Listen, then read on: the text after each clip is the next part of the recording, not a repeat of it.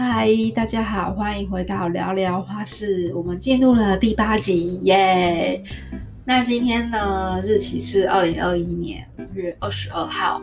那今天台湾一样确诊人数是蛮多的。其实我们就有点渐渐习惯这个数字，当然是希望是可以，就是数字可以压低，然后有疫苗，大家赶快去打疫苗。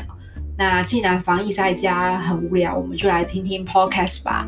那我们这一集呢，要进入到下一个世纪，就是新艺新艺术的运动。那新艺术运动呢，它是起源于英国。那其实大家一想到哎，新艺术运动，可能想到几个代表的艺术家，比如说安东尼高地，然后他的作品是世纪、米拉兹加，然后还有。阿尔马斯木下的圣女贞德，还有艾米尔贾利。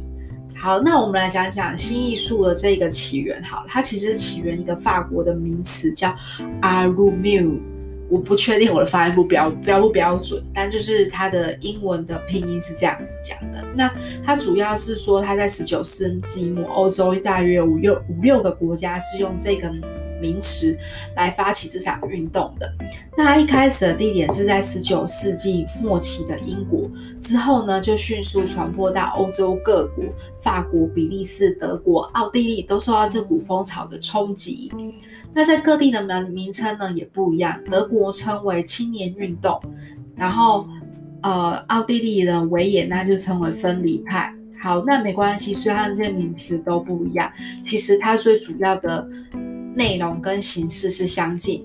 那最早提出新艺术运动的主张人，就是我们刚刚前面提到了 Morris 啦。Morris 呢，他是呃原本是在牛津大学研究神学，后来他当时呢就是认识了两位就是拉斐尔前派的艺术家伯恩琼斯跟罗塞蒂。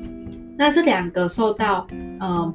拉斐尔前派绘画的影响，它主要是受到线条的熟练的运用，还有就是形式上脱离写实风格，转向装饰的美感。那在手工艺的领域中呢，就是琼斯就带领那个 Morris 去体领略歌德艺术的，就是歌德式艺术的这个价值，所以他也受到那。Morris 也受到罗斯金的社会改革思潮的影响，所以 Morris 跟他的建筑师的朋友就一起成立了一家手工艺公司。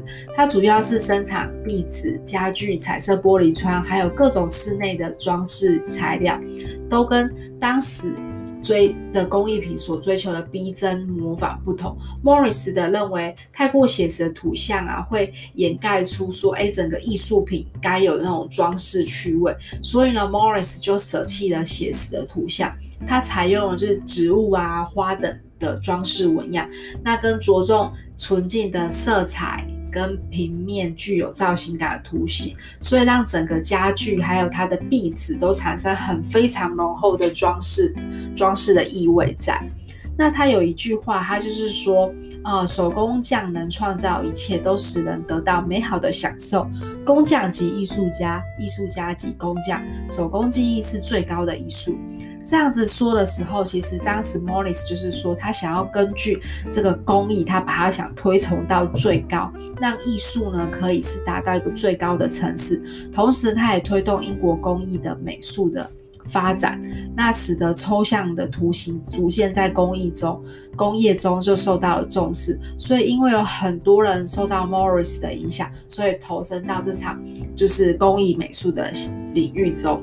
那我们先来介绍一下新艺术运动的风格。新艺术的风格主要是非常一个特色，就是让人家觉得有活力，然后有很多波浪形流动的线条，然后它跟传统的把传统的装饰变得就是像是有生命力，那表现形式也像是植物生长出来。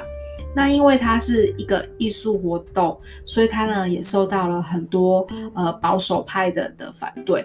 所以他没有保守派的那种，就是一定画一定要是这样子画，然后山一定要像山，草一定要像草。它比较多是像是抽象派的关系。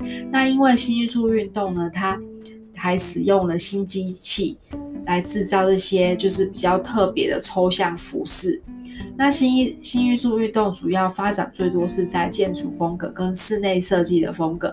那它摆脱到以前，摆脱掉以前的古典主义的那种，就是很自式化的那种感觉。所以它在很多艺术创作里面，它用了很多自然的元素，比如说花啊、草啊、昆虫，然后特别是用很多在曲线。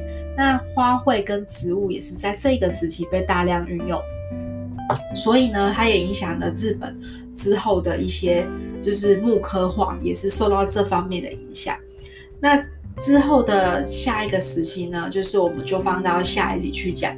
那因为这一段时间都是疫情，所以哦，我自己呢也很多天没有碰花了，因为就是减少人与人的连接，那就觉得哎有点闷。然后，但是呢，因为前线的人真的很辛苦，然后我们现在要做就是在家防疫，然后减少与人的连接。那就祝大家周末愉快，我们下一集见喽，拜拜。